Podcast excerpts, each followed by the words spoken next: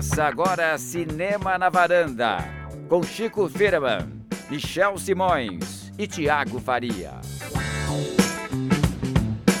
Varandeiras e varandeiros! Está começando mais um Cinema na Varanda, sou Michel Simões, episódio de hoje 194. Ser tão político. Ser tão político. Chico. Firman, Quem pensou nisso? você mesmo. Ah, fui eu. Uma brincadeirinha com as palavras e com alguma da temática do filme que vamos falar hoje, Mas é você isso? sabe que eu tô mais impressionado com 194. Como é que vocês conseguem me aturar por tanto tempo? Como é que os varandeiros nos aturam por muito Né? tempo? Não sei. Hoje temos uma visita ilustre, o retorno. O mais, um- retorno. mais uma vez, o retorno de Gustavo Joseph. Ah, obrigado por terem me chamado de novo, né? É, sempre um prazer tê-lo aqui. Essa é a, a- a vez número 5? Olha, eu- 6? Deve eu ser acho que é a seis. sexta já. Mas assim, eu ouço toda semana, né? Eu sou, além de amigo, eu sou ouvinte da varanda. Então é muito legal estar aqui na varanda, ver como são os bastidores e tal. Ver o- todo o preparo para o programa e tal. É sempre muito bom. Comeu café da manhã, esse Café domingo de manhã, né? Bolo da Cris Bake Off Brasil. É, não é mesmo? Enquanto isso, o nosso varandeiro Thiago tá lá na França, visitando a Cinemateca e tentando limpar a nossa barra com o Emmanuel Macron. Tá Sim, o que tá meio difícil. O que tá meio É, difícil. tipo, a famosa missão impossível. Precisa dizer que o Thiago foi um enviado especial pro- do Brasil pra tentar Acalmar os ânimos. acalmar o Macron e os ânimos, porque tá precisando, né, gente? É, Boa na sorte, verdade- Thiago. Na verdade, a gente tem que ma- mandar um emissário para Brasília, porque acho que é lá que tem que acalmar os ânimos. Mas tudo bem, né? A gente tenta de todas as formas.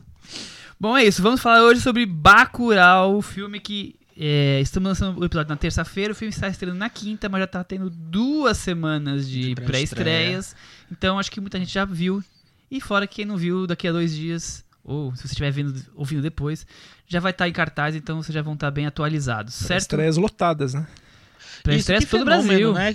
É, assim, impressionante. Assim, eu imaginava que ia ter uma, é, uma, uma procura grande por Bacurau. Afinal de contas, o Kleber hoje é um, talvez o cineasta brasileiro mais em, em Em voga, vamos dizer, em evidência. Uhum. evidência. Sem dúvida. Mas eu achei muito mais do que eu imaginava.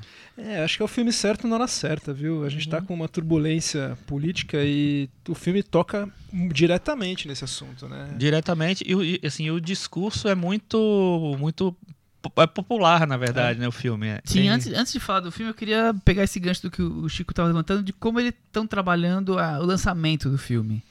Porque isso, infelizmente, é raro no Brasil, essa forma que está sendo feita, com o Kleber e o Juliano Dornelli, são os dois diretores, indo em programas de TV, rádio, fazendo entrevistas, as pré-estreias, estão indo às pré-estreias, está causando todo um movimento, vai no Bial, quer dizer, você você atrai o- todo um público, uma expectativa, né?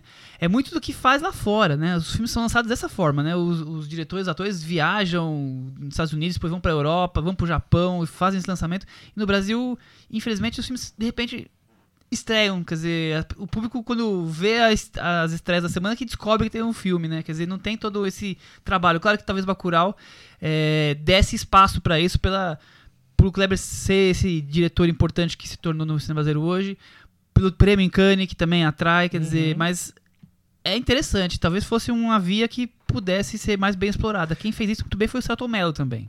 É, mas eles estão criando um boca a boca pro filme. É. né? Eles estão conseguindo fazer esse boca a boca e, ao contrário do filme do Celton Mello, esse aí entrega, eu acho. Que é um boca a boca que tem um, tem um pagamento, tem um payoff, né? A gente estava até falando aqui antes, estamos curiosos para ver como o pessoal vai Reagir. reagir ao Bacurau, reagir. né? Tipo, É. se vai ser um grande sucesso, se vão achar o filme estranho. Eu acho que vai, vai bombar, viu? Eu também acho. O, o Michel eh, levantou aquela possibilidade né, de o público que é mais interessado no, no cinema do Kleber, no tipo de filme que é o Bacurau, tá vendo agora nas pré-estreias. E aí, depois, o, o grande público vai, vai ter acesso ao filme. E aí vamos, vai, vai entender Talvez se o filme um vai ser. mais, né? é, se, vai, se, vai, se ele vai ter tanta força assim. Eu, eu acho que vai, porque eu acho que o discurso dele é. Apesar de ser, ter, ter essa embalagem da fantasia, ele é muito direto no discurso, eu acho. E me parece, tipo assim, que muita gente está precisando desse discurso hoje para poder continuar a viver, né? É, alguém que tá do, parece que do lado do nosso lado, né? É. Ouvindo assim. né? É, eu, também, eu também acho que talvez é, não seja a unanimidade que está sendo, mas que vai ser mais percepção positiva do que negativa. E acho que vai ser um grande sucesso aí de É, bilheteria. porque o filme tem muitas qualidades, né? Então eu acho que. E tem, tem essa coisa que ele fala sempre de ser um filme de gênero. Uhum. E ele entrega isso. Eu acredito que vai, vai ter repercussão boa, assim. E é, é engraçado que a gente faz o quê? Algumas semanas a gente falou sobre o Eles Vivem, né, do John Carpenter, num episódio em que a gente comentava de como o cinema de gênero é usado muitas vezes para se expressar politicamente, para se dar um recado muito é, sobre a situação que, tá vivendo, que, que o mundo está vivendo, que o país está vivendo naquele momento. E o Bacurau faz exatamente isso. Inclusive, o John Carpenter é, é muito é, homenageado, vamos dizer assim, na, na trilha sonora, né? Sim, e, e uma algumas faixa. construções de, de- situação a também. primeira cena do filme, exatamente pós-créditos, é idêntica à primeira cena do Enigma do Outro Mundo, que vocês já comentaram aqui. Uma visão da Terra, do espaço. Uhum. Também é igual à primeira cena do Predador, né? Que são filmes bem de gênero, né? E a gente vai falar sem spoilers, né, do Bacurau, Sim, né? sim. Porque é uma experiência bacana ver o filme sem saber a É. história, mas o filme dialoga com o Predador também. Tem, tem Sim, isso. Tem não, de tudo, né? totalmente, Totalmente, Tem- eu tem- acho. eu achei muito. Essa primeira cena já vende o filme com a música da Gal, né? Fantástico. Eu acho que vai ser uma cena meio que vai ficar clássica essa abertura do Bacurau. É, eu também acho. Cris, e aí? Tá, tá lan- lançando direitinho? Tá causando repercussão? Como é que tá no seu mundinho aí, Bacurau? Ah, não, com certeza. Eu acho que está sendo lançado de um jeito bem interessante mesmo para um filme brasileiro, de um jeito diferente. Mas também tenho essa impressão de que vai ser. que vai criar uma curiosidade que quem for assistir pode. Não sei se não gostar, mas Talvez entrar, né? é, um, é, um, é um produto diferente para o cinema brasileiro mesmo, assim, para o espectador médio, vamos dizer, né? Então vamos ver como é que vai ser depois que ele for lançado mesmo. E é curioso, é, é engraçado, porque eu concordo com vocês. Eu acho que, que vai dividir é, realmente, porque depois as pessoas vão, sei lá, talvez elas não estejam tão preparadas assim. Vai buscar um pouco mais heterogêneo, né? É, mas assim, se a gente for comparar com O Som ao Redor e Aquários, que são filmes mais normais, vamos dizer assim, pro padrão, né? Não, não, não é no filme, filme de gênero, não é, é- não é, é, é uma coisa um pouco mais realista e tal. É, mas se você com- comparar narrativamente, o Bacurau talvez seja o filme mais de entretenimento, mais de grande público, vamos dizer, em relação a esses dois filmes. O Som ao Redor, especificamente, é um filme acho que é muito difícil para uma pessoa que está acostumada só aos filmes brasileiros blockbusters. Porque ele trabalha com não atores, porque o ritmo do filme é totalmente diferente. Bacurau, eu acho que ele já tem uma, uma preocupação de fazer um filme de gênero que funcione também, além do discurso político. O som ao redor, o principal ator do filme é o som, né? Logo, É. logo E o já- segundo é ao redor. Então, logo já é um filme que tem um público mais restrito mesmo, porque Sim. va- vai estranhar, né, a narrativa. É, eu tava é. pensando nisso, que ele fez um caminho meio oposto, né? Porque o cinema dele, o primeiro longa dele já seria, entre aspas, já meio um cinema radicalizado, né? Sim. Ele tá. acho. O Aquarius já tem uma história mais tradicional, tem uma protagonista, É. mas também dialoga forte com o som ao redor. Esse aí Sim. parece que tá um filme mais tradicional mesmo, É. né? Ele tá fazendo o caminho inverso que a maioria. E É. sem perder as características É, dele, né? A gente gosta do cinema de, de Kleber Mendonça Filho? Ah, eu gosto. Eu gosto. Eu acho que ele tem curtas. coisas muito legais. Assim, eu prometi, vamos até revelar aqui, prometi pro Michel emprestar o, o- o Blu-ray do Som ao Redor, que tem todos os curtas dele, pra ele ver também, pois esqueci de trazer. Desculpa, eu, Michel. Eu juro que eu ia comentar os curtas aqui hoje, mas eu não vi. Você nunca viu o Vinil eu, vi, eu vi Verde? um ou outro. Eu vi, um, eu vi no verde, eu Ah, vi. Esse Eu é vi o um outro. preferido. Tinha alguns no Porta Curtas, muitos anos eu, Sim. eu cheguei a ver. Mas é, é eu, eu, eu acho bem legal. o Eu, Menino do Algodão. Agora, é, eu vi agora, revi os, os curtas antes de, é, durante essa semana e o e é impressionante como eu acho como ele vai melhorando realmente, assim. Eu- os, os primeiros curtas no comecinho lá, acho que não sou, não gosto tanto. O Menino do Algodão, por exemplo, eu acho meio meio hum, sei lá, não é bobo, mas hum, sem ainda sem tanta coisa. Quando ele chega no vinil verde, aí eu já acho que ele fez um filmaço. Sim. Acho muito bom. É, é o meu acho preferido dele incrível. É. Recife Frio também, né? Eu Também acho é muito É, eu bom. também vi esse É. frio, legal. Eu vi, eu vi boa bom. parte. Engraçado que o Recife Frio tem a Lia de Itamaracá, que é uma cantora popular pernambucana que aparece no Bacurau. Ela é a. Esqueci o nome da personagem. É a personagem que morre, que tem um velório e tal. Ah, Carmelita. Carmelita. Carmelita, isso. A e aí, ela é uma figura muito marcante da cultura pernambucana e que ele resgata e traz para filme, os, os seus filmes dele. Mas o Recife Frio, o Vinho Verde Acho que são os dois curtas que eu gosto mais. assim. Eletrodoméstica. Ah, Eletrodoméstica é muito bom é também. bom. Ele É bom também. em um som ao redor, né? É, ele na verdade ele, ele quase ele, ele cria, puxa né? né, a, a personagem para o som ao redor é, com outra atriz, com uma- e, é, sei lá amarrado em outra situação tal, mas tá ali a mesma historinha, né? É, o Kleber Mendonça, né, você falando, eu tenho uma relação de ter sido leitor dele. Eu lia muito ele como Cinemascope, crítico o site dele de crítica de cinema. Ele era pra mim um dos melhores críticos de cinema do Brasil. sim. Ah, eu acho que era o melhor, assim, na minha opinião. Eu não quis falar o melhor pra não ser tão Mas taxativo, mas assim, é um dos que eu mais gostava de ler, Eu sempre. Sempre, Também. sempre. Então, assim, a impressão que eu tinha é que eu sabia, eu sei o cinema que ele gosta, de ter tanto lido ele, e ele sempre participou muito de comunidade de Orkut, internet, sempre dialogou com os leitores.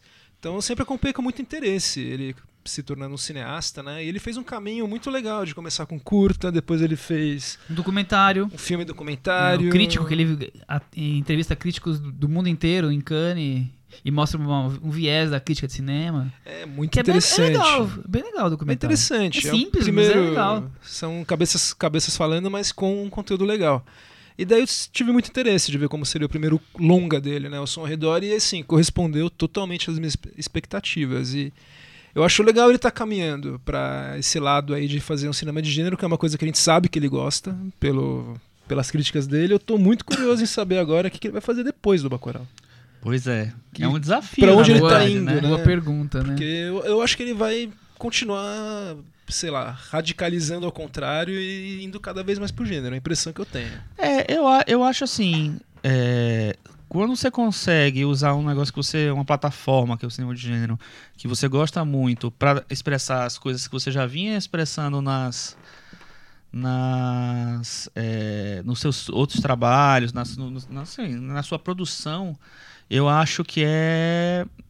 Sim, é o ideal, o caminho ideal, né? Tipo assim, eu acho que ele encontrou, ele funcionou muito bem. Quer dizer, será que funcionou? A gente não, não falou ainda, né? Antes de falar do filme, vamos, Do Bacurau. é, vamos só relembrar que a gente falou sobre aquários em detalhes no episódio 38, que chamava-se A Era de Aquários, onde tínhamos o Ailton Monteiro aqui, e discutimos Olha. aquários e Star Trek. Só pessoas especiais Pesquisa. falando do Kleber Mendonça Kleber Filho, Mendonça então. que só tem convidados especiais. Então, quem quiser saber mais sobre as nossas opiniões sobre os filmes dele, sobre aquários em detalhes, pode correr lá e ouvir. A gente já falou muito do Kleber Mendonça, só vale comentar também que o Juliano Dornelles, que co-dirige o filme com ele, é o, dire- o diretor de arte dos filmes e dos curtas dele, então eles já É. trabalham juntos há muitos, muitos anos. Uhum. E eles tiveram a ideia desse filme em 2009 durante um festival e estão, estavam escrevendo durante quase 10 anos juntos. Por isso que, segundo o Kleber, não dá pra fazer esse filme sem ter o Juliano como diretor com ele.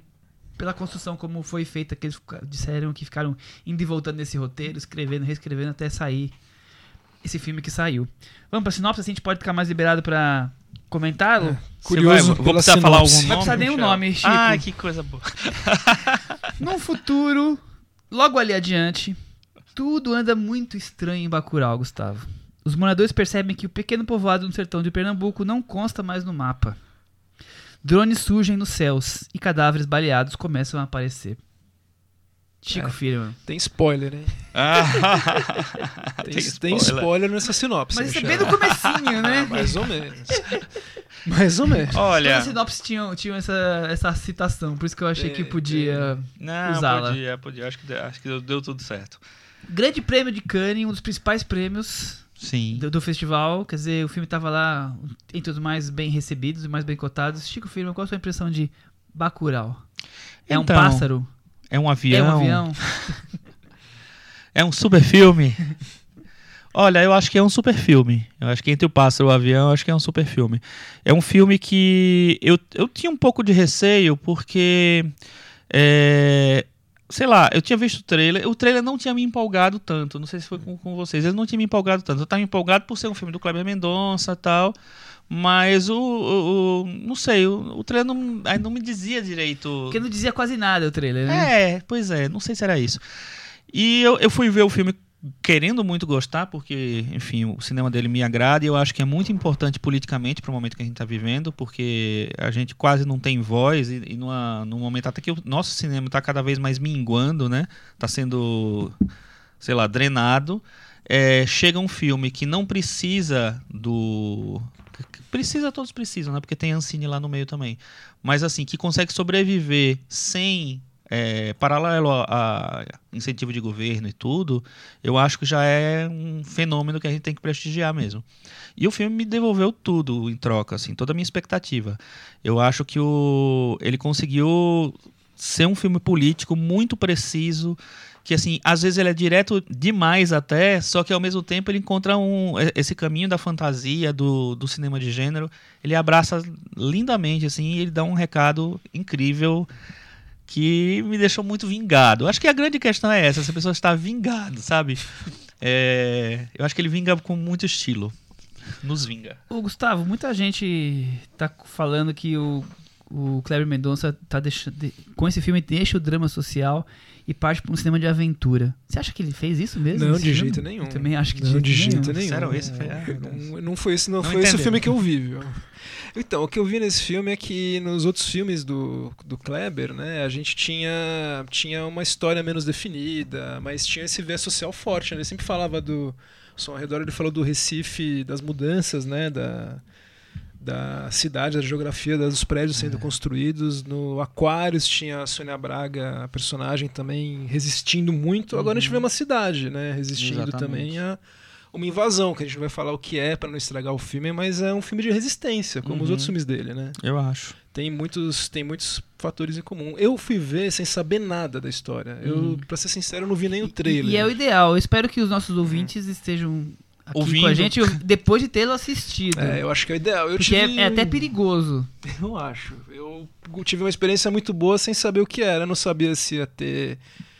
Se ia ser um filme de ficção científica com, com Alien, com disco voador que tem no trailer. E fui gostando de ver cada surpresa que o filme trazia. E tem uma. Tem uma. Tem um viés do filme aí político que parece que vai para um lado, tem um candidato a. Tem um prefeito que está candidato à reeleição, uhum. que é um uhum. personagem maravilhoso, né? Tem, Exatamente. O jingle dele é maravilhoso. Ele chega, né? é, Tony Júnior está chegando. Nossa, isso é muito interior do Nordeste, muito. gente. É, tem essa parte tão realista, mas ele também insere alguns dados, algumas alguns tons futuristas, né? Eles uhum. têm muito LED, né? Os caminhões uhum. têm LED sim, sim. e tal, de maneira muito discreta. Então eu acho que ele lidou muito legal com esses aspectos de futuro nesse sertão aí super conectado aí que ele filmou, né? É. Eu acho que quando a gente fala de filme de gênero, acho que ele fez filme de gêneros, né? Porque uhum. eu vejo ali uma distopia, eu vejo um western futurista, né? Quer dizer, o filme de aventura. É, ele aproveita-se desses gêneros que ele gosta tanto. Tem, é, você pode ver ali Buñuel, Carpenter, Western Spaghetti. Quer dizer, ele pega emprestado vários gêneros e transforma num, numa coisa única. Tem filme de cangaceiro também tem, Filme né? de cangaceiro, que, é que é. se torna um, um poderoso arma política, baseado em todos esses gêneros. Quer dizer, não é nem que ele ah, fez um filme específico de gênero, ele criou uma coisa, para mim, nova. Que filme que tem tantos gêneros assim diferentes. Tarantino. Gêneros, é, talvez Tarantino. lembra, que falamos semana né? passada. Escolha das músicas, lembra, né? Mas sem, com um humor totalmente diferente, né? Com um estilo mais pé no chão, né? Sim. Isso não é vantagem nem desvantagem, sem apenas característica. Mas eu acho que ele fez isso. Ele pegou vários gêneros, bateu no liquidificador e criou uma coisa quase única para falar sobre resistência, sobre vamos lutar e vamos sobreviver e vamos fazer, fazer valer o que a gente acredita. É, o que eu, o que eu acho muito interessante foi é, é como ele vai buscar. É, eu vou tentar falar sem spoilers, vamos lá, né? é difícil. É, eu acho que ele vai muito no fundo do. na essência do. do da identidade do nordestino. É, para poder buscar tanto a, a, a, trama dele quanto as, a, os subterfúgios para você poder seguir com essa, esse, esse caminho político que ele quer dar. Então eu acho que ele, é, ele traz uma, uma certa intimidade que eu acho que existe é, do nordestino muito mais true com a violência. É, sem glamorizar a violência, mas entendendo como um aspecto de resistência. É, então ele traz uma coisa, tra- traz elementos muito é, simbólicos e, e presentes na memória do, dessa coisa dessa, dessa é, nordestino ancestral, vamos dizer assim, para poder ele trabalhar isso como uma forma de resistência é, ao que os personagens encontram. É, tentei, né? Tentei Foi bem, e aí eu acho que ele faz isso muito bem, porque ele resgata uma coisa histórica, ele resgata uma coisa de identidade cultural mesmo, é, e um, um de comportamento. Eu acho que isso, que o, o comportamento de, de um povo, assim. Então eu acho que é tipo assim, a, a comunidade que é muito pacata, muito simples, muito tranquila, mas que faz de tudo para defender, para se defender. Então, eu acho que ele consegue é, buscar elementos muito sólidos para poder é, dar o recado dele nessa, desse jeito. Nossa, eu tentei falar muito sem spoilers. eu acho Você que conseguiu, você conseguiu. É, mas E aí, conseguiu. Gustavo? Eu acho que essa, essa história fica muito presente porque tem um museu no filme que é muito importante, Sim. né? Tem Uhum. um- também sem spoiler, né? Mas tem um museu de Bacurau, tem uma história. E acho que a passagem dos sudestinos pelo filme, tem, um, tem alguns sudestinos que, que não sei nem se existe essa palavra, mas Existe. e eles foram pro. aparecem em Bacurau e a interação deles com. assim, o preconceito que eles tratam, o pessoal do vilarejo. Eu acho assim, uma das cenas mais fortes, né? É. Quando eles estão no bar, né? Sim. Chegam e tá. Bom, todo, toda, todas as cenas com esses personagens, que eu também não vou falar, que nem quem são os atores, porque acho que até quando aparece quem são os atores é, É, uma é surpresa, legal, né? né? É é. legal, a roupa que eles vestem. A roupa introdução. A introdução deles na história é muito legal, É, né? eu também acho. Eu acho que tem tanta coisa aqui nesse filme que parece que vai ficar icônica, né? Eu acho essas roupas Eu desses caras acho. dos sudestinos Cores. É sugestão pra Cris aí, festa fantasia que ela Ah, gosta. Não é? a, Sônia, a Sônia Braga tá com, com uma roupa icônica, né? Jaleco sangrando. né? A Sônia Braga nesse filme eu acho muito interessante, porque assim, eu quando eu vi que ela ia estar no filme, no, no filme novo do, do Kleber, isso lá atrás, né, muito antes de Cannes e tudo, eu disse, ah, pegou a Sônia Braga porque fez amizade e tal, não sei o que lá, e porque dá um up pra qualquer filme ter a Sônia Braga e tal, mas, é- mas aí eu vi que ela não ia ser mesmo que muito protagonista, assim, será que não é só uma firula, tipo assim, é, mal comparando totalmente, mas tipo assim, Fernanda Montenegro naquele filme lá do do Amor do Tempo do Cólera, não sei lá. Não, Eu horrível, pulei. não veja, É, veja. Mas não tem absolutamente nada a ver, porque aquele filme é horrível e Bacurau é muito bom. É, mas aí o que eu quero falar, quando eu, vi, eu vi a primeira cena da... Primeira não, porque tem, ela tem uma, uma... Ela aparece rapidamente fechando uma janela, né? A primeira coisa a que aparece. cena que é A mais... segunda cena, eu achei puta atriz ela tá. Sabe, eu nunca achei ela incrível, mas eu achei ela incrível nessa cena, achei fantástica. Uma cena super forte, que, ela, que era difícil achar um tom ali, porque a personagem tava meio Transtornada. transtornada. assim. É boa, Michel, porque eu já ia dar uma spoiler. e tal. E aí eu acho que ela, que, sabe, eu vou assim, que atriz maravilhosa, assim, que fantástica ela tá, E se como ela apresenta tá bem já. integrada ao resto do elenco, né? Totalmente. Ela não parece uma estrela lá no meio, parece uma, É. uma assim, um personagem importante, Exato. mas muito no mesmo tom que todo mundo, né? É. Não é estrela especialmente convidada, ela é Exatamente. habitante de Exatamente. Bacurau, né? Eu achei que ia ser uma estrela especialmente convidada, exatamente isso. Ela tava lá, tipo, mais um, Integrada. é. bem integrada. É. Eu, pegando o emprestado que o Gustavo falou aí, da- dos... Como é que você falou? Sul- Sudestinos. Sudestinos. Eu acho interessante porque, primeiro, pra mim, o filme. O, Kleber e o Juliano tentam toda hora, principalmente na primeira metade, manter o mistério. Então, é um filme que as cenas são, ao mesmo tempo são claras, elas não te dizem muito além do, daquilo. Vai Cê- sempre te deixando um gostinho do tipo, tá, mas o que tá acontecendo? O que, que, tá, o que, essas pessoas estão falando? O que, que tá surgindo É, ali? Essa inquietação São dia- tem é, são diálogos que vão dando uma inquietação mesmo. E aí, quando entram os sudestinos, digamos assim, ali pra mim é o primeiro passo da virada, que depois tem a grande virada, que eu não vou falar o que, que é, claro, que é a grandíssima virada, que é onde o filme se revela realmente o que, que ele vai ser. E desde a da entrada dos sudestinos, ele pra mim é muito claro em, em trazer esse, esse tema de. Como é que eu vou dizer? Dessa coisa do tipo, todo mundo que, que tá aqui, que não é de Bacurau, é um estrangeiro e quer nos explorar, ou quer abusar da gente, quer nos usar de alguma forma, ou nos tratar com, com desdém.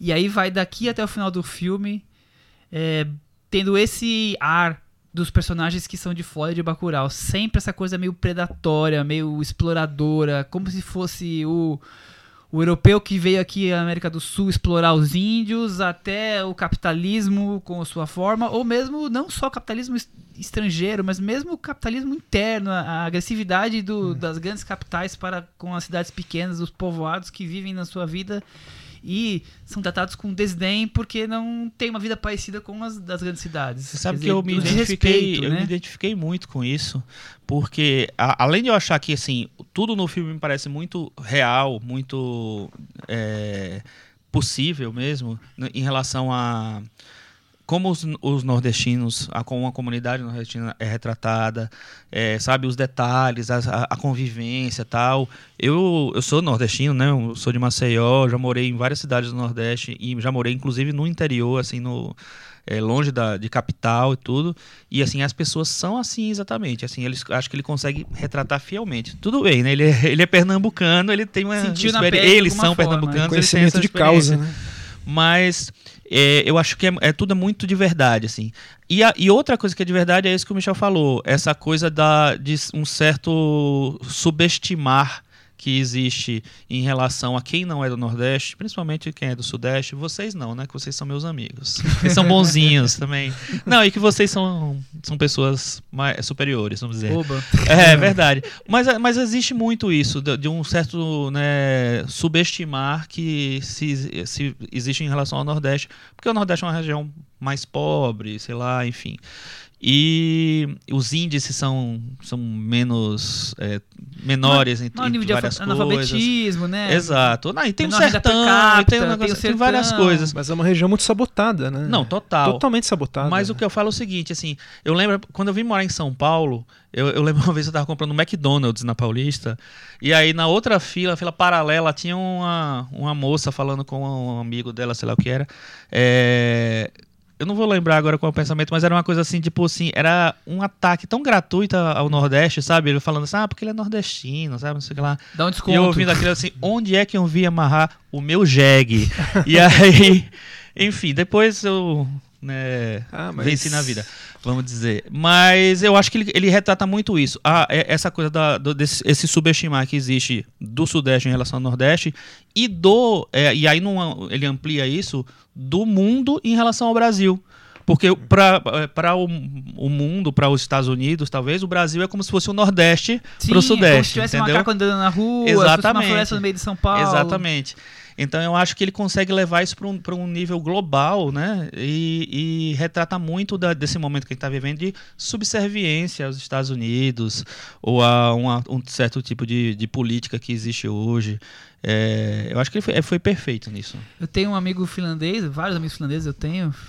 A vida me deu eles, são muito legais, mas um deles veio morar Um no deles Brasil. é o Papai Noel. Não, ele veio morar no Brasil uns dois, três anos e ele contou uma vez que o amigo dele perguntaram pra ele se ele vinha morar em São Paulo que tinha macaco andando na rua. Então, assim, tô falando de uma pessoa jovem com amigos jovens, não é nem uma, Uhum. Né? Quer dizer, uma coisa que realmente muita gente tem esse tipo de visão. que se reproduz durante muitos anos. Eu lembro exatamente é, quando eu, sei lá, tinha uns 12 anos, 11 anos, o meu professor de história falou na, na sala que ele tinha um amigo que era, era do é, dos países nórdicos lá, não, não lembro exatamente qual, que perguntou exatamente a mesma coisa pra ele, assim, mas é verdade que tem cobra e, e macaco e onça na rua, sabe? É, no meio da Praça da Sé. É, É, e, tá cheio, né? é, e no filme tem uma cena que a gente Nem em não Manaus vai tem. Nem uma- A gente não vai falar spoiler de jeito nenhum, mas tem uma cena que fala muito isso do brasileiro. do- no caso, de novo, os caras do Sudeste do filme, né? Uhum. Que eles se acham muito superiores e eles, tra- quando estão tratando com com norte-americanos, eles são vistos mesmo, né? Eles se consideram Exato, brancos e os é. caras falam, vocês não são brancos, vocês são É, latinos." então, esse- essa, É. essa cena é muito Essa E forte. é é, muito não, forte. total. E combina total com, com um- uma história também que eu vivi. Quando eu fui, sei lá, o ano passado eu fui nos Estados Unidos e visitei um casal de amigos que mora lá. Morava, né? Já voltaram a morar aqui. E aí eles falaram assim, a gente mora aqui há quatro anos, mas a gente é tratado como... é, e ele é um, tipo assim, são jornalistas, é, tem uma, uma, sei lá, circulam muito bem lá e tal, mas nós somos tratados como chicanos. A vida inteira nós não seremos tratados como chicanos porque simplesmente não somos americanos. É, eu Sim. tenho um irmão que mora. Ele, meu irmão mora nos Estados Unidos e, pra você ter uma ideia, o apelido dele quando era criança era alemão, que ele sempre foi muito Aham. claro, tal, tinha, tinha, era loirinho e tal. Meu, lá ele é- não é branco, meu. E, tipo, caiu a ficha nele, né? Isso aí depois demorou muito. Ele tá lá aos 5 anos e nunca vai ser. Exatamente. Nunca vai ser bem a- 100% aceito, né? E essa cena do Bacurau que a gente falou, a gente viu aqui em São Paulo. Em São Paulo, eu percebi um desconforto tão grande no- na sala de cinema. Ficou um silêncio total nessa hora, porque a gente via que tinha uma identificação. Queria muito ver essa cena em outros em outros estados, como, como seria, né? Porque aqui eu Nossa. senti um desconforto. Que- Total Gerou de... Que uma bom, né? Que o Kleber acertou. Ca- é, Eu a carapuça ele- serviu. Nossa. É. Serviu a Sudeste carapuça. que, que percebemos que Tomamos um assim tapa saber. bem dado na cara, é. na nossa cara. Numa entrevista o Kleber soltou a, a seguinte frase que eu achei muito boa. Acho que por acho que mais por brigar por territórios, os personagens estão brigando pelo direito de existir e de serem deixados em paz. Um filme que as pessoas do Nordeste não querem se submeter ao desejo dos estrangeiros. Resume mais ou menos o que nós estamos falando aqui, né? É, eu acho que é exatamente isso. É, e essa população, a gente vê muito isso, que quanto mais vulnerável a pessoa, mais ela é submetida a abuso. Isso em Uhum. qualquer instância, né? Pode ser, tipo, parte, sei lá, médica, vida real, tudo. A pessoa é vulnerável é muito abusada. E a questão do filme, até eu vi um podcast, o Kleber e o Juliano falando isso, que uma das frases mais fortes é por que vocês estão fazendo isso? Uhum. Que a gente ouve essa frase no filme várias vezes. E É. a se pensar, por que fazer isso com esse com Não, e um eu povo acho que é incrível como ele, ele realmente ele trabalha essa, essa questão em várias instâncias. Tem um, é um mini spoiler, mas eu acho que não tem importância não. É, não tem importância, mas vai eu ter já vai estar no todo mundo contexto. assistir o filme antes. É, é, a relação do prefeito com a prostituta que, ele, né, que em determinado momento vai com ele, é uma prostituta, né? Sim, sim. Sim, sim. vai com ele, é exatamente isso. É tipo assim, ela tá numa posição que ele acha que tudo bem fazer o que ele quiser. Ele tá superior Entendeu? e ele pode ordenar quase como Ele uma pode escravidão. tudo, né? É, exatamente, que é exatamente tudo que é, que é, é- a gente vê no filme em relação Nordeste, Sudeste, Brasil, Estados Unidos, sei lá. Eu acho que tem, tem em todos os níveis tem essa discussão. Quer dizer, mesmo dentro do próprio Nordeste, o mais rico e o mais pobre tem essa com certeza, com certeza. Co- Coronel. É o, o, o, o cinema do Kleber, ele trabalha, eu acho que ele trabalha desde sempre essa questão do coronelismo e, da, e das heranças do coronelismo nos dias de hoje. Nos três filmes dele tem isso. Os Exatamente. O, o Som ao Redor é muito da herança, de que- quem tá são falado, os né? Um novos coronel coronéis. né? É. No Não, Aquarius e- é a construtora. E como isso é. levou para isso, isso foi levado para os dias de hoje, né? Os caras são os donos de Recife. É, e, e no Aquarius é isso. É a construtora. construtora que não, eu quero que você saia e acabou. não- enfim, e ela resistindo sozinha contra isso. E nesse filme é, é quase mais, é mais literal, na verdade, né? Porque aí você tem um negócio mais do, do, de- do político mesmo e da, e da comunidadezinha que tá sofrendo com isso. Eu pensei muito em ordem indígena vendo o Uhum. filme, principalmente o que está acontecendo hoje, né? Por isso que o filme é tão atual, né? A gente Sim. vê um povo considerado mais vulnerável sendo muito oprimido, né? E Totalmente, nossa. casa muito. É, é Então, assustador. É... é- assustador o quanto é real esse filme. Então, é exatamente o que eu ia falar. É assustador e é Como- como- fascinante. Com metáforas ele faz uma Como- coisa tão real, é, né? não, e é, é fascinante assustador. como ele, como ele consegue funcionar. Porque, assim, é claro que eles tinham um discurso político que eles queriam emplacar e que eles emplacaram no filme. Mas eu não acho que eles, que eles imaginavam que iam, iam encaixar em tantos buraquinhos, sabe? Mas é meio como Aquarius, né? É, Que ele começou o filme sem imaginar que talvez pudesse servir como uma metáfora da Pro- Dilma sozinha, s- querendo ser. que as pessoas queriam tirar ela do, da sua casa, que, que no, no caso era o, o governo ali, a Sônia dizer, essa relação Aham.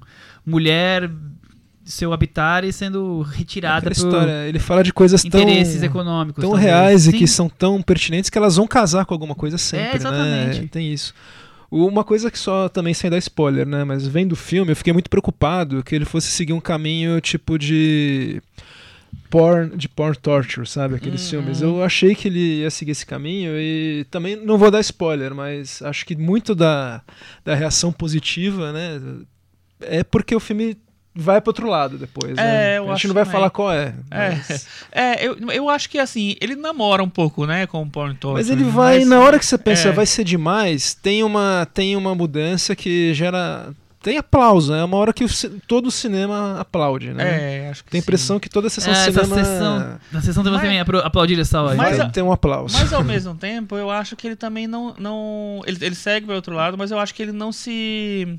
Ele não fica acanhado de quando ele preci- precisa ser gore, e eu Não, acho que ele tem. ele é. Ele é. Ele é Entendeu? total. Eu acho que ele é muito, muito direto, ele é muito. é, ele quer mostrar a violência muito física. Até porque é o tipo de cinema que eles gostam. Eles, como cin- cinéfilos, os dois. Até em entrevistas você lê, você Sim. percebe isso. Que eles gostam, então eles vão usar. Uhum. Mas o detalhe é que eles sabem não abusar do É, artifício. e ele né? não usa a violência pra mostrar, tipo, uma pessoa submetendo a outra a muito. a, tipo, tortura, tudo. Tem a violência Sim. dos dois lados, né? Não, Tem. não é Dogville. Me lembrou né? muito. Que, que não é fica Dogville. abusando da, da violência. É. E eu gosto muito de Dogville, mas é, são filmes diferentes sobre sobre povoados, né? Sim. mas É. completamente diferentes. Esse é muito sobre a resistência, a violência Como vamos forma de resistir, resistência, é. né? Me lembrou Marcas da Violência do Cronenberg. A sensação que eu tive com uma cena de violência, tipo.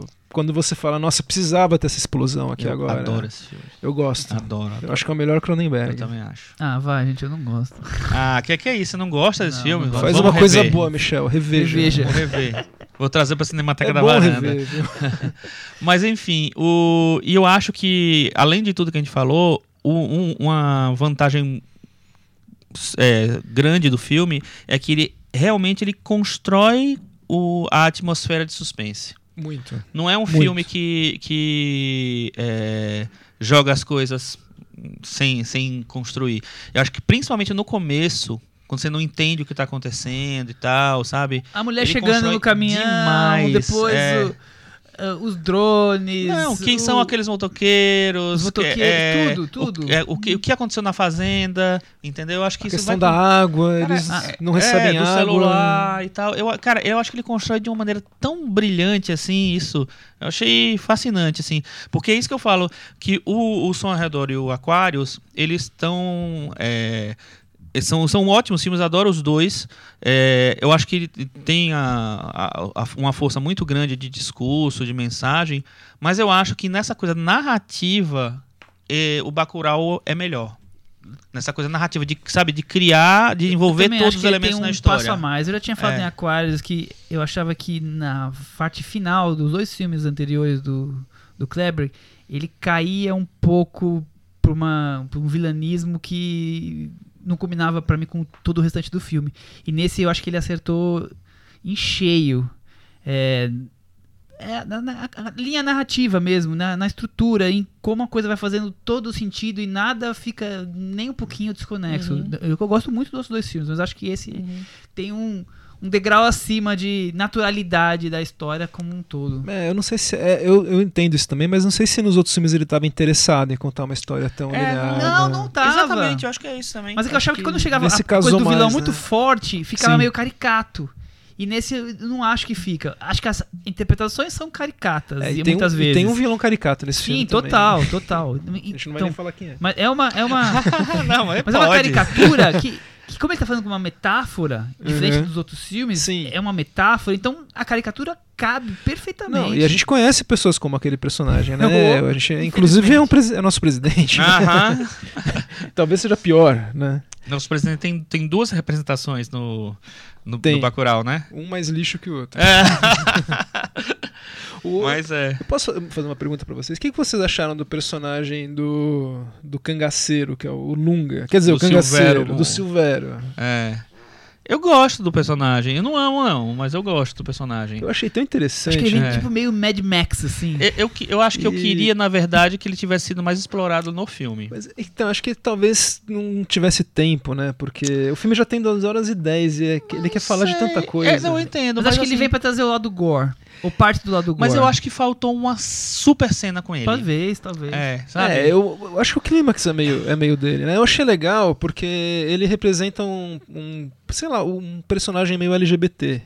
Que é um personagem Sim. muito. t- Um, um grupo muito vulnerável, né? Eu, como gay, senti Uhum. bastante isso. Então. Mas ele é um LGBT completamente fora do padrão estabelecido, né? É, que é ótimo. É um o que LGBT que, briga de volta. Violento. Então, eu, eu, eu lembrei muito. Empoderado. do- Olho, empoderado. É, Empoderado. Mas eu eu, gostei eu, muito eu acho que é um, que é um- é um tipo de personagem que é meio clássico, que é, que é tipo o Madame Satã. Sabe? É eu por acho, aí, que, eu acho aí. que é tipo uma Sangue, representação suor desse e, tipo e do. lágrimas e violência. E purpurina. É. E glitter. Mas eu gostei, eu achei nos Cada vez que ela aparecia no filme, eu ficava muito interessado Mas eu, naquele que- eu personagem. queria uma grande cena. Talvez eu queira um. um- um- como é que chama? Um, Um spin-off. Um spin-off, exatamente. Dava, viu? Com Do Lunga. Mas, mas sinal que você gostou do personagem, então. Não, você eu queria gostei, mais. eu- mas eu queria uma grande cena. Eu não achei ruim, não. É porque eu acho que pra mim faltou uma. Porque pra mim era, é- é- ele é um personagem pra ser o personagem lembrado pra ganhar um prêmio. Entendeu? Entendi. Mas eu, mas eu acho que como faltou essa grande cena, eu eu não sei pensei se eu... nele representando esse, esse segmento LGBT que também é oprimido, também é vulnerável Sim. e eu achei legal estar presente desse jeito, não, Não, achei como ó- ótima leitura. Eu acho que é por aí mesmo. não como alguém que sofre, mas como alguém que dá porrada de volta. Boa. Eu queria destacar duas coisas que já ficam fora da, das- da- do tema central, mas que. Outra coisa que faz o filme ser rico, né? Trazer outras coisas além do tema central. Nós já falamos bastante dele, mas acho que vale falar mais. O prefeito corrupto, aproveitador, que explora a população. É muito retrato É, o personagem mais real do filme, ali, né? né? Total. É, Total. é- Bom. é o personagem da- de Aquários do, do filho do, do dono da, da empreiteira, mas.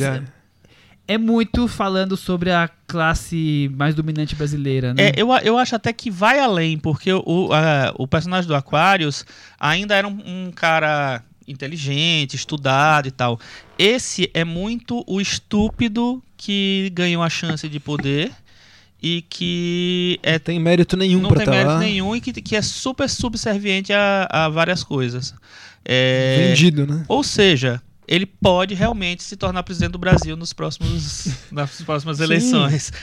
Ah, a cena que ele entrega aqueles livros que ele joga no Nossa. caminhão, mas aquilo é tão forte, me deu um É. mal-estar aquela cena. É, Entrega aquilo é mais uma mensagem dos diretores, né? outra, total. Co- total. Contra a, a diminuição de espaço da cultura. Total. Não, o completamente. sucateamento da cultura é o menos é por importante, isso que, né, assim, pra gente, eles, eu, eu né? não sei, eles foram muito Certeiros. É, não, é muito. Pensaram muito no futuro, realmente, assim, porque eles. é, Essa, essa coisa que você falou agora.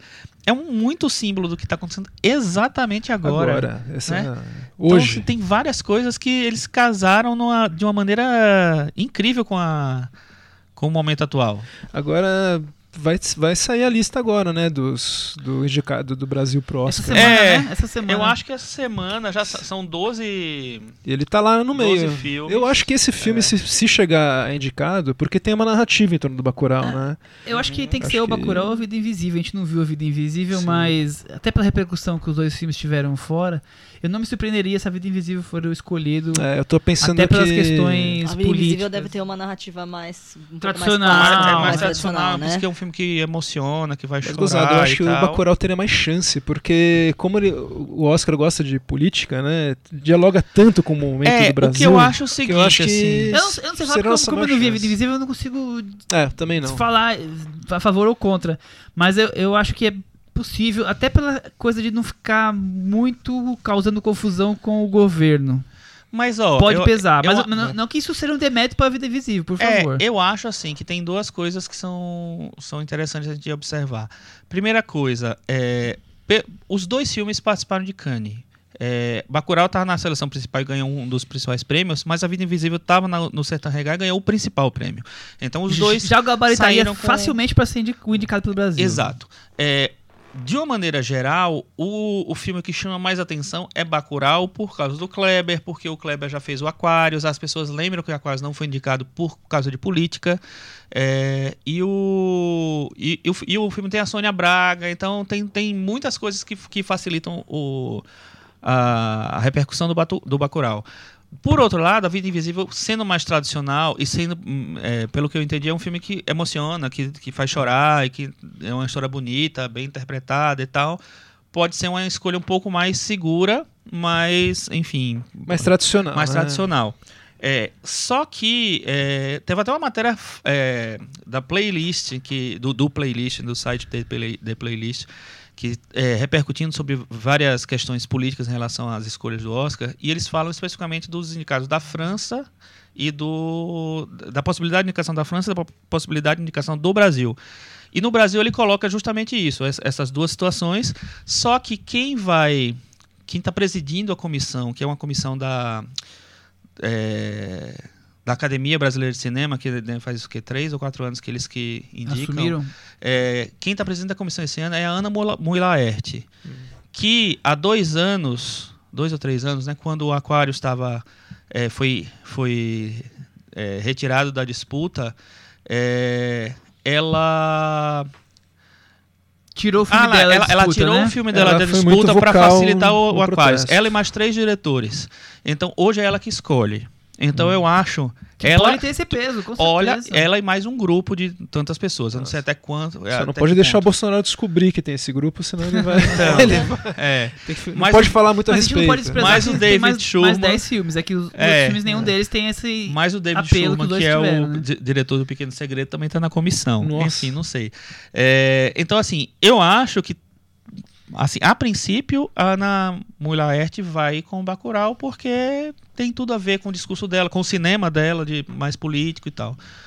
Mas talvez o, o- no, no grupo ali exista mais uma coisa de fa- fazer uma coisa mais consensual e vá pra- eles vão pela Vila E não Invisível. tem esse ano uma mudança que tem alguns filmes que podem ser selecionados pro Oscar sem ter sido indicados pelos países? Não, não é assim, Não não. É assim? assim. Não, não é assim. É, é porque assim, tem, tem dois comitês. Tem um comitê que é o- aquele tradicional dos comitês dos velhinhos, Sim. né? Que as pessoas vão, tem- todo mundo tem que assistir vários filmes, e aí eles, eles votam. Eles indicam sete da lista de. da pré-lista de 9. Da pré-lista. Não, não é da pré-lista, é do. Dos é isso mesmo, da pré- pré-lista. de- da pré-lista. Sete. E é, os- as outras três vagas, que eram, na verdade, eram seis e três, agora são sete e três, eles aumentaram uma vaga. É, é, é, tem, existe uma comissão de arte, vamos dizer assim.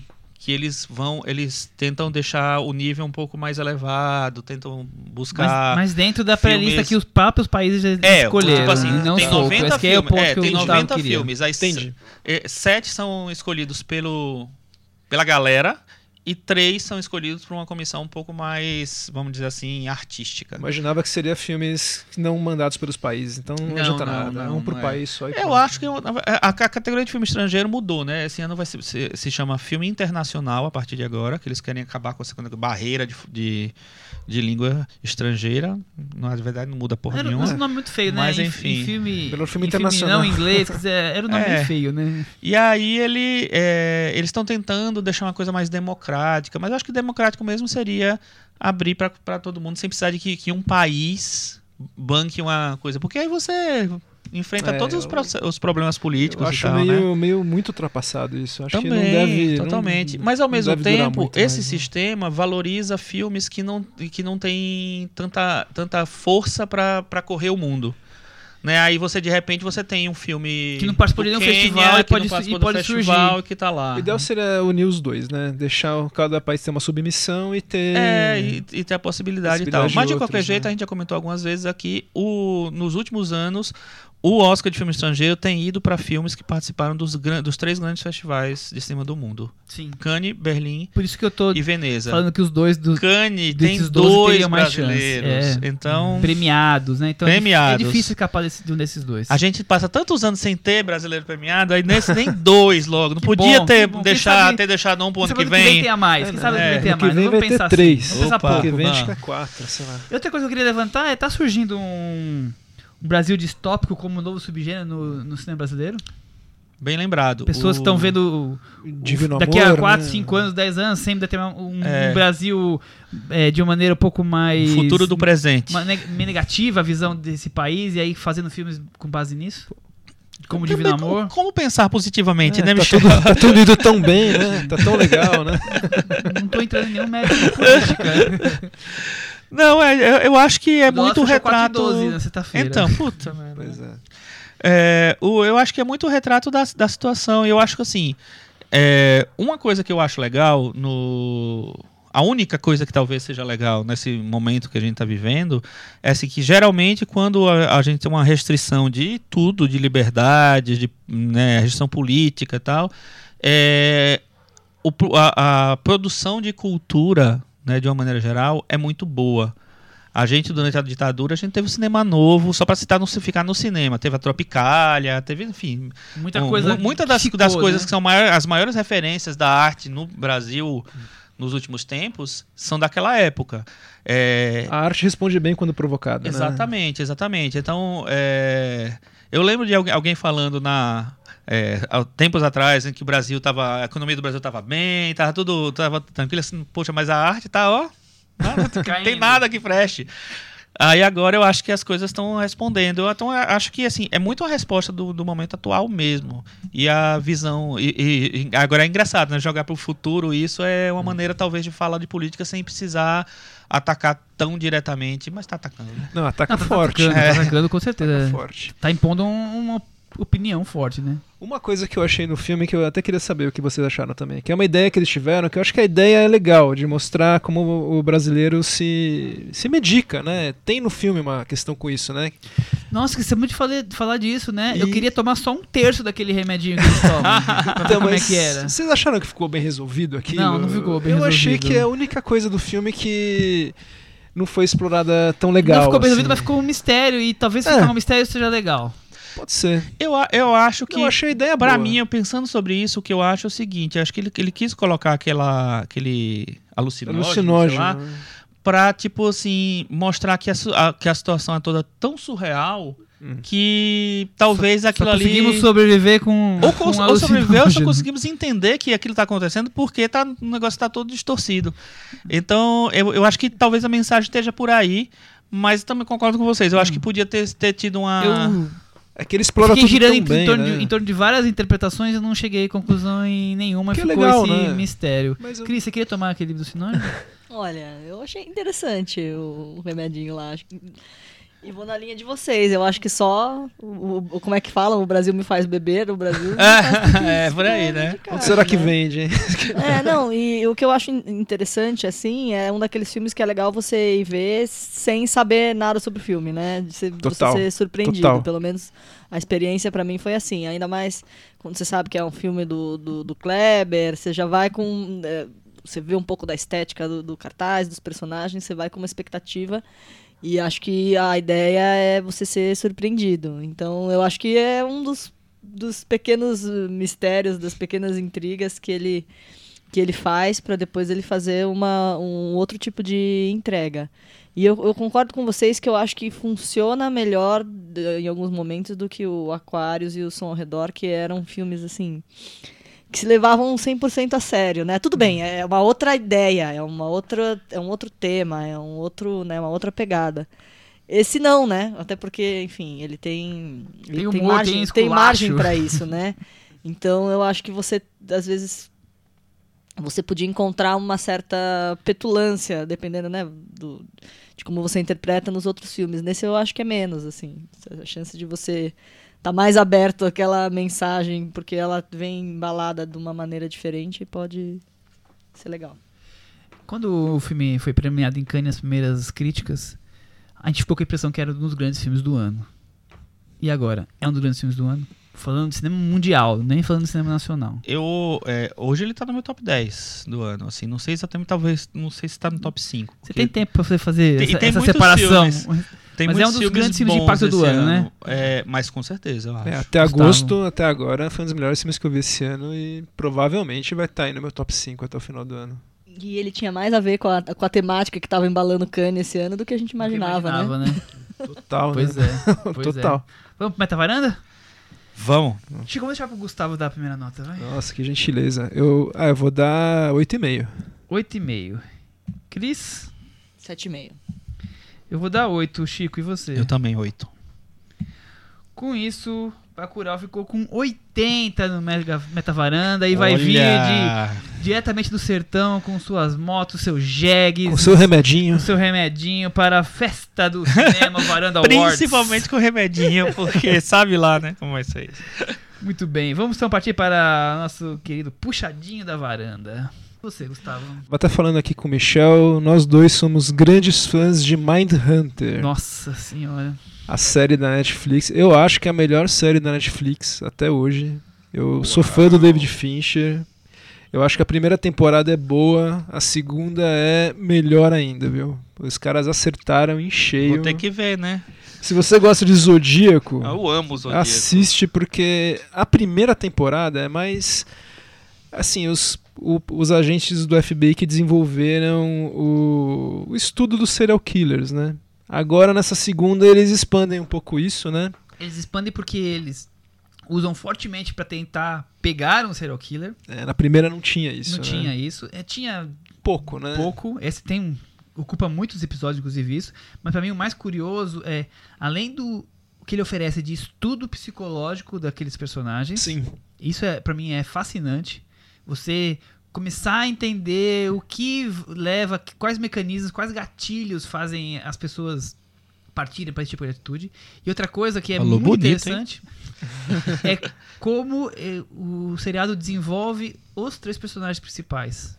É, vai, vai além de maneira discreta, mas vai além do, do escritório e das entrevistas e das corridas policiais. Quer dizer, as, o relacionamento amoroso que a atriz feminina tem, a questão familiar que o.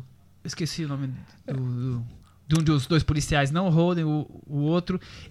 As mesmas questões que o Holden tem logo no começo, questões psicológicas que envolvem ah, o, o chefe novo do FBI que vem. Eu acho tudo, o todo. O Bill, Bill, o Bill. Bill. Lembrei eu do acho, nome. eu, tá? pra mim é o, meu, é o meu personagem favorito, eu acho ele incrível. Ele é despachado, direto, ao mesmo tempo. Ele é sensível, carinhoso, mas é bronco. Bronco, é.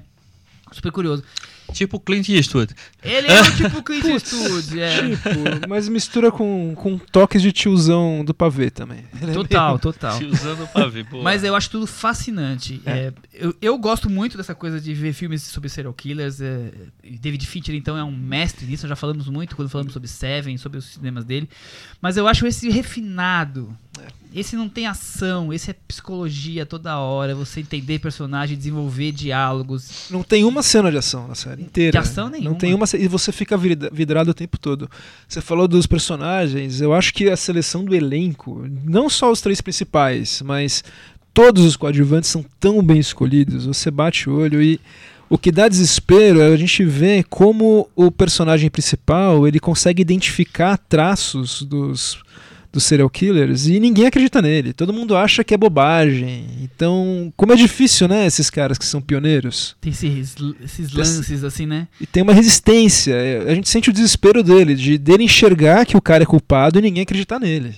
Isso é, É. muito legal. Mind Hunter é imperdível. Eu gosto muito. Chico, você tem mais alguma coisa pra trazer? Pra... Tenho. É, eu, revi, eu, eu revi, não, eu vi recentemente, estreou agora na quinta-feira também, a nova versão do Brinquedo Assassino, o famoso Chuck.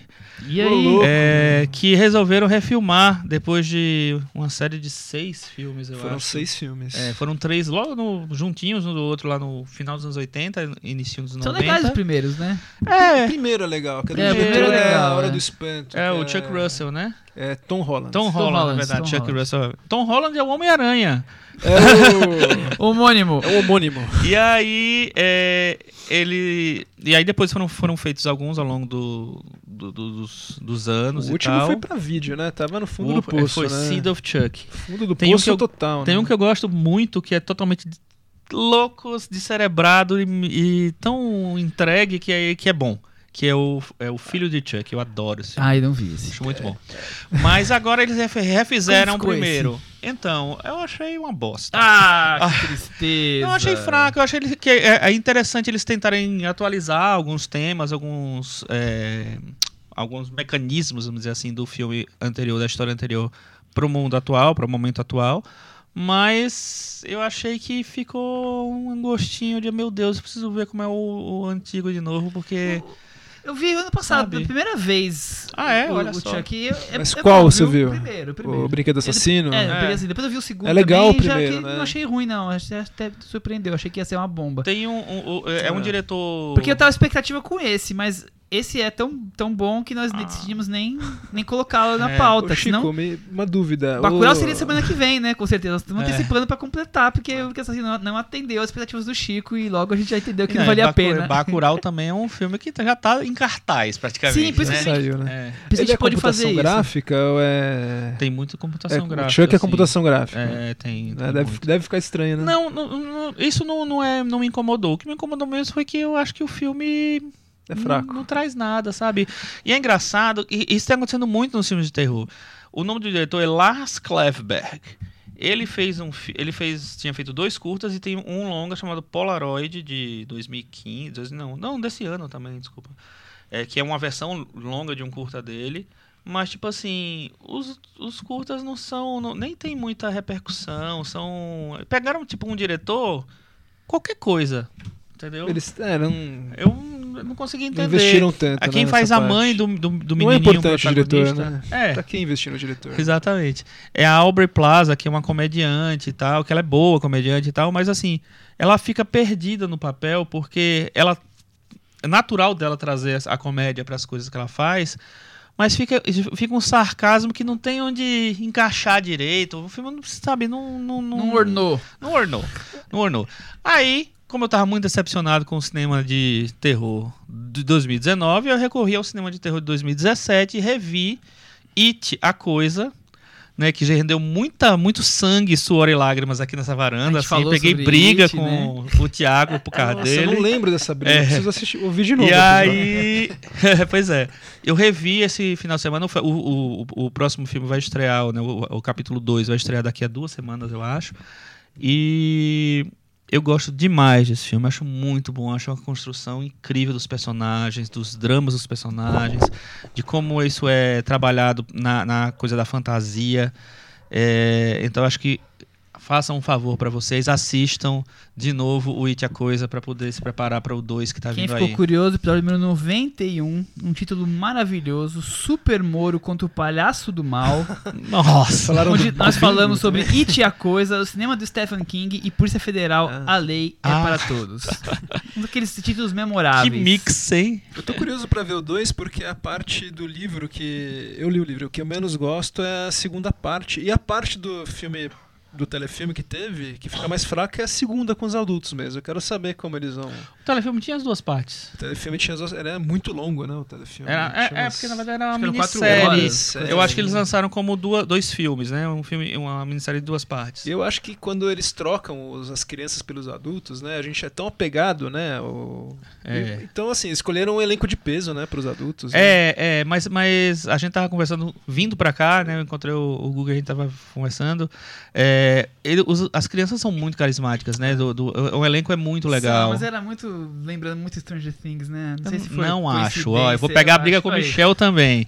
Porque eu não acho que tinha nada a ver com Stranger Things. Foi com nós dois a briga, só que o Thiago foi um pouquinho mais, Não. mais impactante. O Stranger Things tem nada a ver com esse It. O Stranger Things é ruim, é fraco, não vale a É, o It, pena. a primeira cena já mostra uma morte muito forte do menino de 5 Muito, anos. E muito. daí dá, dá o tom do filme, né? É, quando eles resolveram fazer, é, refazer o filme, uma das, das é, do que eles, dos motivos que eles alegaram era que dessa vez eles não iam ter censura em relação ao que o livro traz. Uhum. E aí tem essa cena, tem uma cena de bullying muito forte, né, com o menino gordinho. É, bullying, mais que bullying, né? Agressão É, mesmo. e agressão tal. física forte. Então eu acho que é um, é um filme bem interessante. É, o Stephen King ele tem ideias maravilhosas e os livros dele são gigantescos, né? Muitas vezes ele se perde durante, mas de algum É, jeito dá certo. sa- ele sai do, sai do coisa, né? Mas ele é muito E tem, pra quem bom. gosta dessa coisa de criança e horror, tem um filme que parece estar estreando essa semana, que eu acho que é Verão de 84, que eu já vi também. Estreia semana que vem. E que, na semana que vem. E que ele é. É, Estreia junto com o Bacurau. é, é, ele, ele tem essa pegada também, então fiquem em Nossa, alerta eu aí. Eu não achei tão incrível, não. Achei É, okzinho. Norte-americano? Norte-americano. Nossa, nu- nunca mais indie e tal, diretores que acho que tem poucas coisas. Acho que são dois diretores, se não me engano. É, mas tem essa coisa das crianças, um, um, um- um assassino por ali, então tem essa relação interessante. Eu Boa vou dica. destacar também um filme que tá em cartaz, que passou em Cannes, que é um filme colombiano chamado Pássaros de Verão, Ah, que é dirigido pelo Ciro Guerra junto com Cristina Galego. Cristina Galego. O Ciro Guerra já tinha feito um filme que passou em Cannes e foi muito sucesso chamado O Braço da Serpente, que Uhum. tinha muito da questão indígena e agora ele volta com máfias indígenas no tráfico de drogas, duas famílias, então tem tanta disputa sobre a questão eh, financeira, também com uma questão do das relações entre duas tribos indígenas e um quer casar com, uma, com a outra, quase um Romeu e Julieta, e tem uma coisa de aceitação, coisa dos costumes, então fica uma mistura de filme de máfia com essa coisa dos costumes tribais entre um e o outro. Já são tribos mais Eu compararia com ocidentalizadas. Você assistiu já? Porque eu também? acho, assisti no ano passado no Festival do Rio. Eu acho bom o filme. Eu achei bom também, e eu acho muito interessante porque ele, tra- ele, ele traz essa, a estrutura de, de uma família mafiosa para o, O índio. o- o- o- Pro a- índio, é. as populações indígenas da Colômbia. Então, é um. É, é- mas assim, é a mesma estrutura, né? De Total. relações de família, de poder, de jogo E de. proteger o irmão, É. desproteger o outro. Não, e de jogos, de quem manda, quem não manda ali dentro e tal. É, é interessante. O meu problema com o cinema do Ciro Guerra é que as- eu acho que às vezes ele filma de uma maneira que ele quer que as coisas pareçam muito importantes, tudo muito importante. Então tem sempre uma solenidade nas coisas. Somente no anterior, né? É, não, ne- nesse eu acho Esse que tema do também. Serpente é muito É. solene. Eu também eu gosto, mas, Mas pouco. mesmo- Esse eu gosto bem mais. Do que? Do, Do- do filme. Esse filme eu do gosto Pássaro. mais, é. Eu, eu gosto dos dois, mas com alguma reserva, porque eu empaco nessa coisa dele querer parecer grandioso demais. Mas eu acho que muito interessante essa coisa de pegar essa estrutura de família mafiosa e levar para o interior da Colômbia. É, eu vi o trailer e eu fiquei com vontade de ver. Vale a O pena. trailer é grandiloquente, do Vale a pena, é. É, não, é bem poderoso. É. E eu tenho, acabei de ler aqui uma notícia muito triste. E aí eu vou, eu vou trazer. Nossa, que medo. O que É, a, aconteceu? a Fernanda Young faleceu hoje. Não acredito. E eu sou muito fã dos normais. Não acredito. Então eu deixo pra quem gosta dos normais reveja, porque os normais ele tem uma, uma Sim. linguagem e um É. humor que muito marcante na, na época e pra mim vale até hoje. Se estiver É. passando eu vejo de novo e ela foi uma autora que me me trouxe muitas coisas É. legais, então eu fico Ah, triste não, vou, ter- vou dar uma dica então agora. falecido. Ela fez uma série muito nova agora que tá no Globoplay, chama Chipados, que é uma, uma releitura dos normais, com Uhum. a Tata Werneck e com o Eduardo Stablish. Muito boa e muito engraçado, muito com os coadjuvantes bons, a Clarice Falcão, o Lobianco.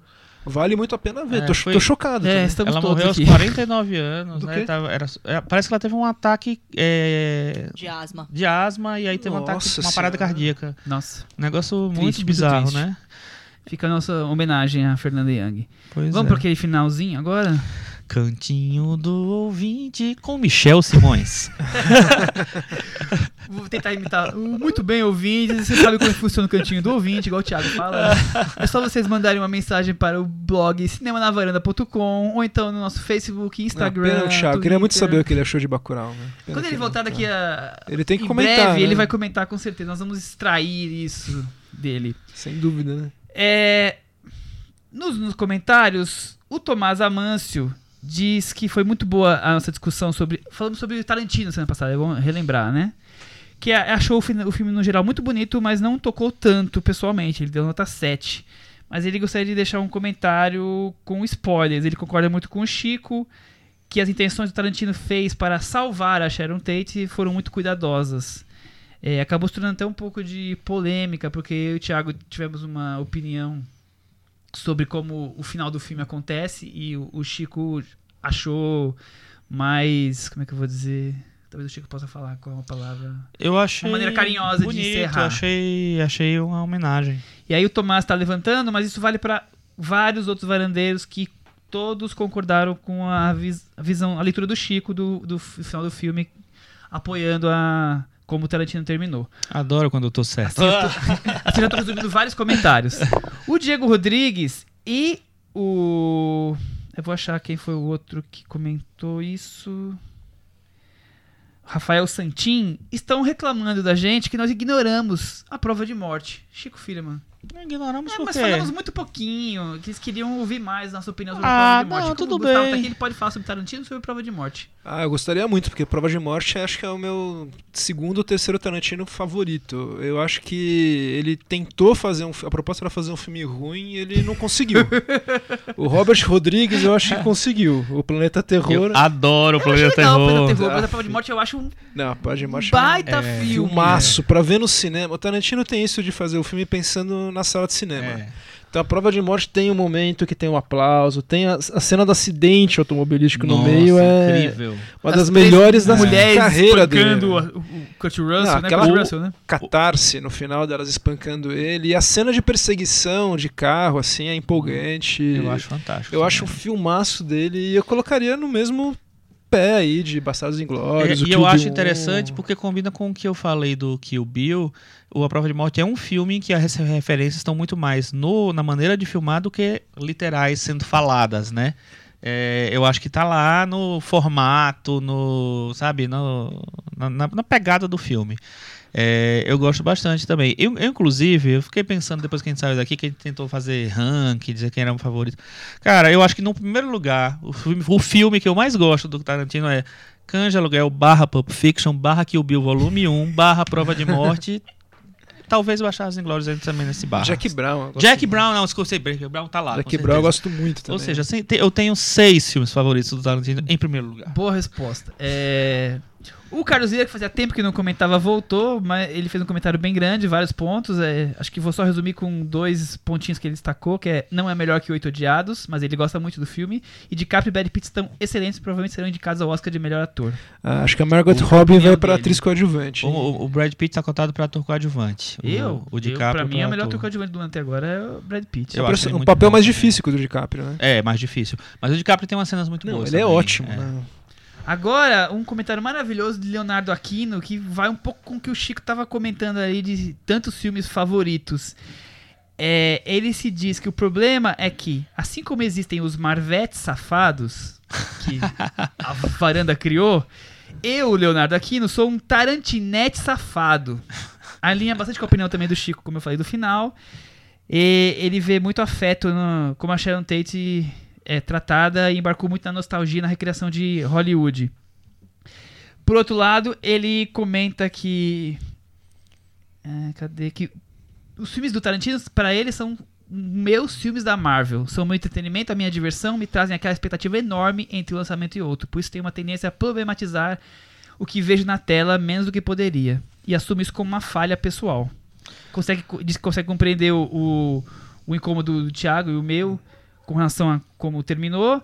E pergunta se fosse um filme nacional como uma fanfic revisionista sobre o assassinato da Daniela Pérez, se a gente também conseguiria analisar com algum distanciamento do que o- um caso que aconteceu tão, tão mais distante, que a gente não, não viveu as pessoas, a mesma época que as pessoas, né? É, vou ser politicamente incorreto, mas eu vou falar que eu adoraria um filme que o Guilherme de Pádua tenha a cabeça explodida, assim. e eu ia gostar muito de ver. Sensacional. É, eu, eu acho difícil comparar, né? Não, acho que não dá pra comparar Também com uma coisa acho, que nem fez acho. feita. Mas eu acho que talvez te- tenha um pouco isso. É, personagens que fossem mais próximos da nossa realidade, fosse um caso agora, quanto mais próximo, mais vivendo a vida, as pessoas reais, assim, talvez fosse mais difícil ter aceitar um final mais debochado, irônico, engraçado e com um final como é. Talvez. vol- volto a falar, eu achei hum, polêmico, acho divertido, não faria, mas Tarantino faz o que É, quiser. Lógico. Eu não, eu não achei debochado, achei tão Eu afetuoso. achei bem debochado. Eu achei afetuoso, viu? É, eu achei generoso. Não, o, o debochado veio dois minutos antes, com cabeças explodindo e tudo mais, entendeu? E, Mas e- a- aquilo, eu conheço gente que foi ver o filme e falou: Nossa, o filme tava chato, chato, chato, daí teve isso e valeu o filme. Então, acho que ele fez pensando muito nisso também. É, eu acho que é, é uma marca dele É, ele- também Sim, ali, sim, né? Combina perfeitamente com o cinema dele. Se É. não tivesse isso, iam sair, ia rolar uma grita, de uma decepção, eu acho. E o, mas ele faz bem, né? o, pra terminar, o Marcelo Vieira, eu já respondi todos. Ah, eu quero ler esse comentário. Então lê você esse Porque comentário. acho que você lendo não tem o mesmo brilho. Vai, Cris, então. Vamos lá. Encontramos um hater pessoal de Michel Calma, Simões. você, você tá estragando. Você tá Ah, estragando. você não bem-vindo, tá fazendo. porque, ó. Você não tá fazendo que nem o Kleber Mendonça Filho que. Criando suspense? Criando suspense. Vamos lá. Eu, eu tô. Nossa, a Cris até como se todo mundo já percebeu, eu tô né? gripada. Então vamos ver se eu vou conseguir chegar até o final do comentário sem engasgar. Chato ouvir os comentários do Michel sobre o Tarantino abordar o tema do assassinato da Sharon Tate, ou sobre como Polanski reagiu ao, re- reagiu ao filme. O Chico sempre tenta analisar de forma isenta, sem pré-julgamentos. Não ouvi a mesma indignação quando comentou sobre o filme do Ted Bundy, como seria a reação dos maridos das vítimas. Mas não podemos esperar nada diferente de um cara que sempre que pode faz fake news sobre o atual governo, paga de progressista, mas vira conservador quando quer aparecer mais que o Tarantino. Chegou ao ponto de mandar ele cortar cenas do filme. Amigo, o dia que o Tarantino precisar cortar alguma coisa porque você falou, aí sim o cinema estará despencando da varanda. Tiago, não leia essa mensagem na gravação, senão o dono da bala vai embora e acaba a brincadeira. O Thiago não leu porque tá lá tentando resolver nosso problema com o Macron. Não, o Thiago França, fugiu. está- ele- o Thiago não quis ler, ele fugiu de medo. ele não quis ler, ele fugiu de medo, mas eu estou aqui li. Por quê? Porque eu acho que a eh, eh, só é sucesso o produto quando o produto tem haters. Gostei A muito. partir, a partir de hoje Gostei somos muito. sucesso Marcelo, um garantido. eu, eu, eu respondi já pra ele, não vou ficar entrando no mérito, mas eu acho que ele não entendeu a questão do. Os filmes do Ted Bundy não mu- mudam o final. O filme do Tarantino muda o final. Logo, não dá pra comparar um filme com o outro. Começa É, por aí. O Bastardos Aí já tá errado ele. O Bastardos Inglórios, a primeira cena do Bastardos Inglórios fala assim: era uma vez no, na França ocupada pelo nazista. Quando o Tarantino lança um filme, era uma vez em Hollywood. É um conto de fadas, né? A gente imagina que vai ser, né? Não, e logo, ah, e- e logo em seguida, né? Logo depois do final, ele já carimba o título do filme. Então, eu acho que. Pra mim, ele justificou ali, eu achei lindo. Eu, eu fiquei Eu- tão extasiado com, a- com aquele momento. Eu disse, nossa, ele acabou aí. Cara, que é, fantástico. acho que Não, foi- mas nosso ouvinte não tá errado. Marcelo continue comentando. Isso é, aí. o Marcelo, o, o Michel é tudo isso mesmo, viu? É tudo Criador isso e de muito fake mais. news. É, Inventou. a Débora. Agora, criador de fake news sobre o atual governo, por favor, né, Marcelo? Nosso atual governo não precisa de que ninguém crie nada, porque ele já cria É, sozinho. o Michel falou que estudou em Harvard, por acaso. Nós Pô, conseguimos- diplominha aqui, ó. Abriu o podcast por causa do, de Harvard. Nosso, nosso atual presidente conseguiu o fato maravilhoso de se virar o inimigo número, no- é, número um do mundo. Assim. De Então, uma semana pra outra. Eu não né? diria inimigo número um, é tipo o palhaço número um do mundo. ah, eu acho que as duas bala pra coisas, isso. é. Débora Sader fez um comentário aqui também grande e o final ela termina com uma pergunta. No Coração do Mundo teve nota 72 na, na metavaranda. Era uma vez na, em Hollywood teve nota 71. Numa análise, compara numa análise comparativa, o brasileiro seria melhor pra vocês mesmo? Adoraria ouvir um pouco sobre isso. Eu Primeiro, Débora, que é uma pessoa maravilhosa, incrível, fantástica, uma das nossas primeiras ouvintes, né, Débora, Sim, né? Sempre fiel É, aqui. sempre tá lá. É, ah, eu acho que. pega muito aos números, não, é, Débora. acho que não. Tem Eu- várias coisas que quando você pegar os números. Primeiro que, só pra comparar entre o filme e outro, teve um filme, três pessoas votaram, o outro teve quatro. Então só aí já dá uma mudança na média, porque a Uhum. Cris não viu o filme brasileiro. Então, mas eu falo assim pra todo mundo, o negócio da nota é só pra ter uma ideia. Sete quer dizer que é- gostou muito. Não, eu acho quatro que- não gostou. é. Não fica com esse negócio de 71, 72, 69 que cinema não é, É, isso, é coisa acho, matemática. E eu Fica acho que tem tranquila. várias coisas que levam a gente a dar uma nota. Por exemplo, quando a gente dá uma nota mais alta pro- no, no Coração do Mundo, que é um filme brasileiro, que a gente não estava esperando, que é um filme que surpreendeu, num momento que o cinema brasileiro está sendo tão atacado, tem, tem vários contextos ali que levam a gente a dar É, essa então, nota. mas eu acho assim, nota é referência. É, É, pra, pra crítica de cinema, assim, pra Aham. falar. É uma re- pequena referência. Não vamos levar a ferro e fogo, porque depois a gente vai votar o Meta Varanda, o Varanda Awards e, e pode ser colocar um filme na frente do outro. os dois estariam com três estrelas e meia. É, tá tu- É isso. todos estão muito bem, bem recebidos. Né, Guga? Isso muda, né? Quando eu vim aqui agora, eu tava pensando em dar 8 pro Bacurau. Durante a conversa, eu mudei pra 85. Ah, eu Tá faço vendo? isso direto. Tipo, porque Faço às vezes direto. você pensa no filme, você pensa gostando mais, É. gostando menos. Não, né? e, e- uma coisa que tá acontecendo muito aqui comigo, assim, ai- ainda mais assim, eu já eu escrevo sobre cinema, atualmente não escrevo tanto, né? Mas enfim.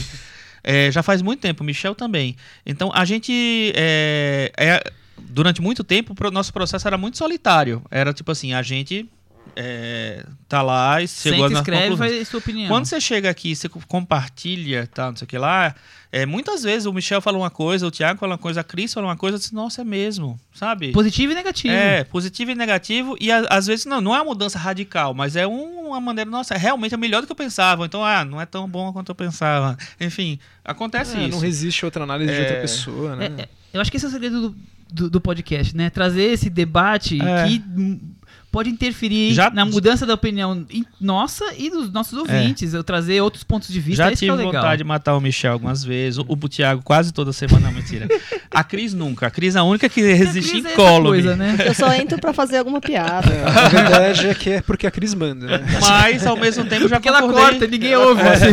É, eu sou o verdadeiro dono da bola. né? Exato, como é? não, não tem nem dúvida. Ó, eu vou como ouvinte, eu posso falar que eu acho que os melhores episódios da varanda são quando tem discordância. Mas quando não é? todo mundo gosta do filme igual, assim, daí fica meio. Ah, é. depende. Eu, eu acho que eu gosto também, assim, eh, mas assim, eu acho que quando tem assim, por exemplo, eu adorei o episódio de hoje. Eu acho que a gente, sabe, todo mundo tá tão empolgado com o filme que assim a conversa super fluiu, a gente abordou muitos aspectos legais do filme e, e alguns defeitos também, vamos dizer assim, do filme. Foi super legal o papo, assim. É claro que briga chama mais audiência, né?